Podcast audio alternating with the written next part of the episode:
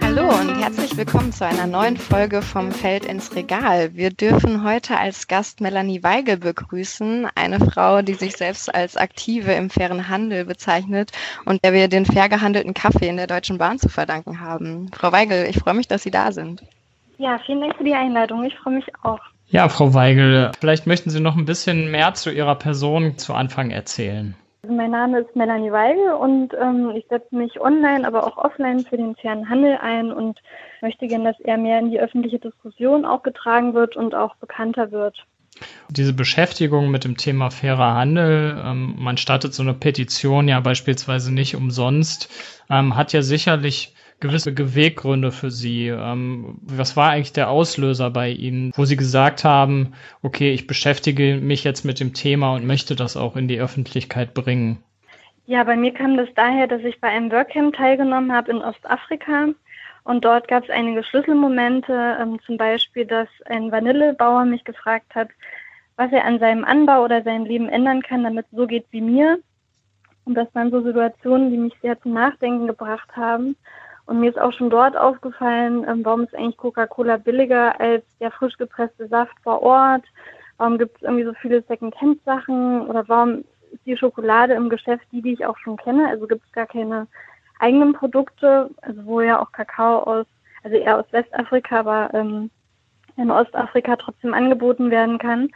Und da habe ich praktisch vor Ort, also in Tansania war das aus erster Hand Erfahrung mit ungleichen Marktstrukturen gemacht. Und die sind bis heute auch der Motor für meinen Einsatz im fairen Handel und für eine nachhaltigere Welt. Ich habe danach einfach so eine Art Transformationsprozess, sage ich mal, erlebt, also der eigentlich bis heute anhält. Ich habe halt gemerkt, dass ich eigentlich auch von Kopf bis Fuß und auch von morgens bis abends auf die halbe Welt angewiesen bin.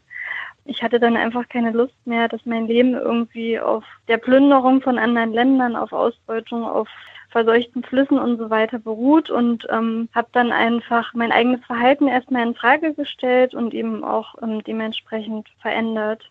In Bezug auf die Petition, die Sie gestartet haben, da würde mich mal interessieren, also wie ist das für Sie so verlaufen? Was haben Sie da als besonders schwierig empfunden und von wem kam da vielleicht auch Unterstützung dafür? Ich habe ja eben erwähnt, dass ich dann erstmal privat geguckt habe, was ich verändern kann, wo kommt mein T-Shirt her, woraus besteht mein Handy, was ist mit meinem Kaffee und so weiter. Und ich habe dann aber auch gemerkt, dass es einfach die Verantwortung auf meinen Schultern lastet, dass ich jetzt so ungefähr beim Einkaufen und in meinem Konsum alles richtig machen muss, dass ich dann auch von der privaten Ebene praktisch in die öffentliche Ebene gegangen bin und dann auch geguckt habe in meinem Umfeld, wie beschaffen denn andere Unternehmen ihre Güter. Und zu der Zeit bin ich viel gependelt und da gab es ja den Service in der Bahn, dass der Kaffee zum Platz gebracht wurde und dann wurde immer die Frage gestellt, noch Kaffee gewünscht. Und da habe ich dann immer nachgefragt, was das für Kaffee ist. Und diese Situation hat sich so oft wiederholt und mich in diesem Prozess, wo ich so viel hinterfragt habe, halt auch in einem guten Moment getroffen, dass ich dann einfach überlegt habe, ja, warum gibt es eigentlich in der Bahn keinen fairen Kaffee? Und dann habe ich mich einfach hingesetzt und habe dann tatsächlich erstmal mit Unterschriften sammeln, also analog begonnen. Später, als dann die Online-Petitionen auch bekannter wurden, also Anfang der 2000er, habe ich dann einfach den Text, den ich schon formuliert hatte, digitalisiert und mal geguckt, was passiert. Ich hätte auch nicht erwartet, dass es so viele Menschen gibt, die dieses Anliegen teilen und dass es tatsächlich wirklich umgesetzt wird, ist für mich heute immer noch ein großer Erfolg und große Motivation, auch eben weiterzumachen. Jetzt gibt es ja fairen Kaffee in der Bahn, aber wie hat die Bahn da zunächst drauf reagiert? Ich habe die Petition im März 2016 gestartet. Und habe zunächst erstmal mein Umfeld informiert, Freunde, Nachbarn, Verwandte. Dann habe ich die Idee gehabt, die 800 deutschen Weltläden anzuschreiben und auch die Weltläden in Österreich und der Schweiz. Dann ist mir noch eingefallen, alle Akteure im fairen Handel, die Importeure, Forum Fairer Handel, der Dachverband, Contigo, alle, die mir zu dem Thema eingefallen sind. Und die Petitionsplattform Change.org hat auch Werbung für meine Idee gemacht und so kam es, dass ich nach 3 Monaten schon 50.000 Unterschriften hatte und mich damit an die Deutsche Bahn gewandt habe mit dem Anliegen, dass es Gesprächsbedarf gibt, dass 50.000 Menschen ja einen Kaffee in der Deutschen Bahn wünschen und ob es nicht die Möglichkeit gibt, darüber zu sprechen und in den Dialog zu treten. Dann tatsächlich im Juni gab es dann ein Treffen in Frankfurt, wo ich mit einer Freundin hingefahren bin, die auch mit beim Workcamp war. Und dann saßen wir beiden 3 Deutsche Bahn-Mitarbeitern gegenüber und konnten eben zu dem Thema eine Stunde lang diskutieren. Damals hatte ich den Eindruck, dass die Bahn im fairen Handel noch nicht so viel weiß, also dass es entsprechend Lücken gab. Es wurde auch das Argument hervorgebracht, dass es ja auch schon vor 10 Jahren Bio-Essen gab oder vegetarisches Essen. Das war aber von den Kunden gar nicht gewünscht und fairer Handel ist gar nicht so der Trend. Und die Flughäfen, die verbrauchen ja eigentlich viel mehr Kaffee als die Deutsche Bahn. Also das war eigentlich dann das bisschen ernüchternde Ergebnis von diesem einstündigen Treffen. Mhm. Genau, außerdem wurden wir auch an eine Kaffeetafel gebeten, wo keiner wusste, wo der Kaffee herkommt. Und ja, das fand ich dann auch ein bisschen merkwürdig. Ja, ja. Ich habe dann einfach immer Updates zu der Petition geschrieben, habe einfach weiter Unterschriften gesammelt. Ich habe dann im Dezember einen digitalen Adventskalender erstellt mit 24 Gründen für fairen Handel bei der Deutschen Bahn. Und da habe ich 24 Menschen gewonnen, die halt dafür gesprochen haben, dass die Bahn umstellt. Und den Kalender habe ich dann Bahn per Post geschickt. Und da sie ja die einzigen waren, die wussten, was hinter den Türchen steht, habe ich die dann immer in der Facebook-Gruppe und auch auf der Petitionsseite jeden Tag veröffentlicht. Dadurch kam es zu noch mehr Unterschriften. Außerdem gab es auch einige Presseartikel und Interviews dazu. Dann im darauffolgenden Jahr habe ich dann irgendwie so erfahren, dass es jetzt irgendwie eine Umstellung bei der Bahn gibt. Und was ich noch vergessen habe, die Bahn hatte mir bei dem Gespräch erzählt, dass sie gerade eine Ausschreibung gemacht haben.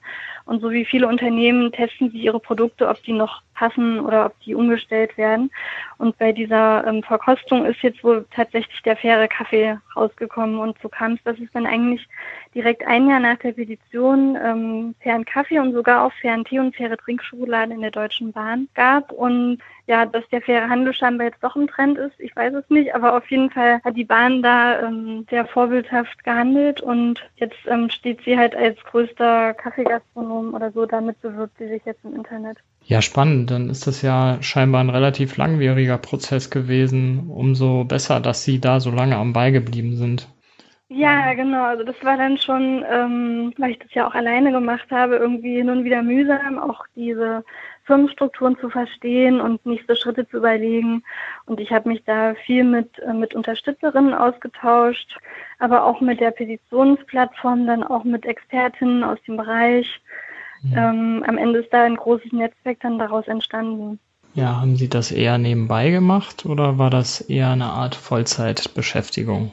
Ja, klingt so. Ja. Nee, das habe ich immer so nebenbei gemacht, also so immer, wenn ich Zeit hatte, also am Wochenende und abends.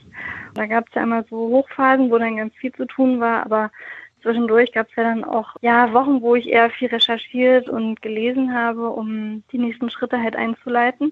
Aber letztlich ist das so ein ehrenamtliches Engagement von mir gewesen, genau. Hattest du denn Momente, wo du lieber aufgegeben hättest oder also lieber gesagt hättest, ach komm, das lassen wir, das gibt eh nichts? Oder war die Motivation die ganze Zeit da weiterzumachen? Da die Unterschriften immer mehr stiegen, wurde ich immer wieder so gepusht, dann doch irgendwie weiterzumachen. Es gab dann auch viele Kommentare auf der Plattform oder auch so einen regen Austausch in der Facebook-Gruppe. Und irgendwie hat mich das dann immer auch bei Laune gehalten und motiviert, eben dann auch mit den Unterstützern und Unterstützerinnen im Rücken und natürlich auch mit den Produzentinnen, die ich ja im Kopf hatte.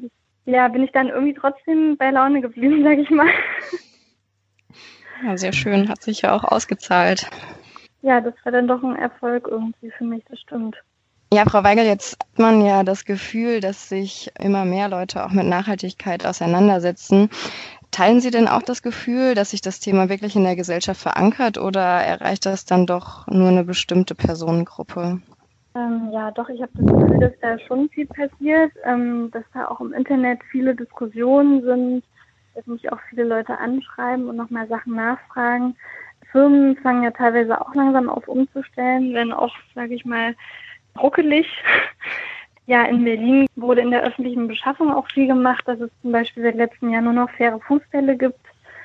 Und auch jetzt seit diesem Jahr faires Schulessen, also bezüglich Reis, Bananen und noch zwei andere Produkte. Also ich finde, dass da in der Beschaffung auch, also auf verschiedenen Ebenen passieren viele kleine Schritte, würde ich mal so sagen.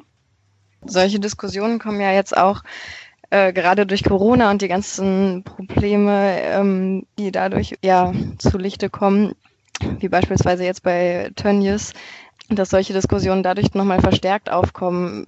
Denken Sie, dass man dann dauerhaft auf solche Probleme eher aufmerksam machen sollte? Ja, also ich finde auch Corona ist jetzt gerade ein Beispiel, wo nochmal Lieferketten sichtbar geworden sind. Wer hätte gedacht, dass Hygieneartikel oder Mundschutz irgendwie in China produziert wird? Außerdem kommt ja auch 1/3 aller elektrischen Geräte aus China. Die Autoindustrie ist auf den globalen Süden angesiedelt. Also eigentlich fällt mir kaum ein Produkt ein, was in Deutschland hergestellt wird. Ich finde, das ist nochmal eine große Chance, um nochmal auf die Menschen am Anfang der Lieferkette auch aufmerksam zu machen, die hinter unseren ganzen Produkten stehen und die aber von dem ganzen Reichtum und Wohlstand eigentlich gar nichts mitbekommen. Das kann ich gut nachvollziehen. Also um nochmal auf das Beispiel Tönnies zurückzukommen. Ich meine, wenn diese schlechten Produktionsbedingungen sichtbar gemacht werden, dann scheint es ja doch was mit ihnen im Kopf zu bewegen, ne? Weil ja jetzt schon der Umsatz von Billigfleisch spürbar heruntergegangen ist, ne? Ich denke mal, dass das dann auch für andere Produkte einfach passieren muss. Ja, ich bin da auch eine große Unterstützerin eigentlich von diesem Negativ-Branding, so wie das ja auch bei Zigaretten ist. Oder bei dem Beispiel Fleisch, vielleicht muss halt das Schwein, was drin ist, auch vorne drauf sein, damit Leute merken, ja, Salami wächst halt nicht am Baum. Und die ganzen Produkte, die wir eigentlich tagtäglich konsumieren, also die haben alle halt auch einen ökologischen Rucksack. So viel einen Kaffee kann ich eigentlich gar nicht trinken, um irgendwie auf der Welt was Positives zu bewegen. Also es muss eigentlich auch wieder hin, eher in den Rückwärtsgang und also die Bremse reicht eigentlich gar nicht mehr. Um Verbraucherinnen und Verbrauchern so aufzuzeigen, wie das Produkt produziert wird, sind ja auch Zertifizierungen eine Möglichkeit. Wie stehen Sie dann dazu? Sehen Sie Zertifizierungen als ausreichend an? Ja, also grundsätzlich sollten einfach Unternehmen und auch Supermärkte ihr Handeln an den Leitprinzipien der Vereinten Nationen für Wirtschaft und Menschenrechte ausrichten und sich halt nicht auf Zertifizierungen stützen. Also sie sollten eigentlich ihre gesamten Lieferketten überprüfen, also vor allem bei kritischen Rohstoffen und dann eben auch Maßnahmen ableiten, dann auch die Wirkung von den Maßnahmen wieder überprüfen, das auch alles schriftlich festhalten und sich auch irgendwie für ein gewisses Beschwerdemanagement einsetzen, dass auch die Mitarbeiterinnen vor Ort halt auch Mitspracherecht haben und Teil des Prozesses auch sind.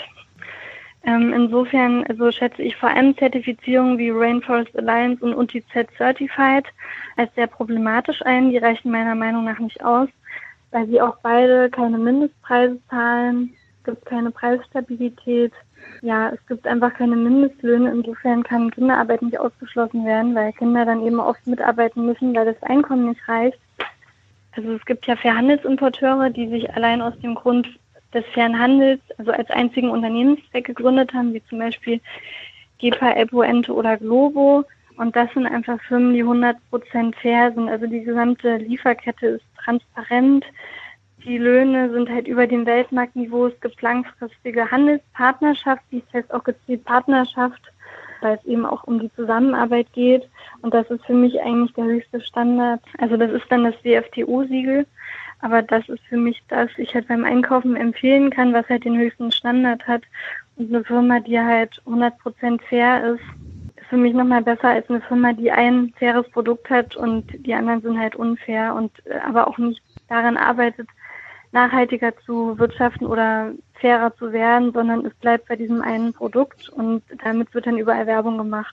Also sehen Sie die Verantwortung dann schon eher bei den Unternehmen oder in der Politik durch ein Lieferkettengesetz und weniger beim einzelnen Verbraucher oder kommt auch dem eine Verantwortung zu? Also ich finde, da muss auf ganz vielen Ebenen was passieren, also individuell, aber auch gesellschaftlich und auch national und international und ich glaube, da kann jeder beitragen, sei es mit einem Klick bei einer Petition oder selber E-Mails an Firmen schreiben, anrufen, hey, wie werden eure Produkte hergestellt, wo kommen die her, mal bei der Verwaltung fragen, wie wird denn die Arbeitskleidung hergestellt, oder sich beim Lieferkettengesetz engagieren. Da kann man auch digital in vielen Gruppen bei Diskussionen mitmachen. Politisch ja ist für mich auch das Lieferkettengesetz eine gute Möglichkeit, um einen gesetzlichen Rahmen zu setzen. Denn für mich ist es auch unbegreiflich, dass Menschenrechte und Umweltstandards an den deutschen Grenzen Halt machen und eigentlich darüber hinaus dann nicht mehr interessant sind. Und aber Verbraucherinnen und Verbraucher hier das teilweise gar nicht wissen oder gar nicht die Wahl haben, sich dazwischen zu entscheiden. Und wenn es einfach nur nachhaltige Produkte gibt, dann gibt es eben auch nicht diese Gewissenskonflikte an der Kasse oder diese Hin- und Her-Entscheiden, ob mit Palmöl oder ohne in Glas oder nicht, bio oder konventionell. Es gibt da so viele Konflikte auch, wo man eigentlich nur scheitern kann. Also ich glaube auch, das muss politisch dann einfach geregelt werden. Und Firmen kommt natürlich auch eine große Macht und Verantwortung zu, weil sie einfach viel, viel mehr Produkte oder Rohstoffe abnehmen, als ich als einzelne Verbraucherin kaufen kann. Und da gibt es einfach auch eine Unternehmensverantwortung.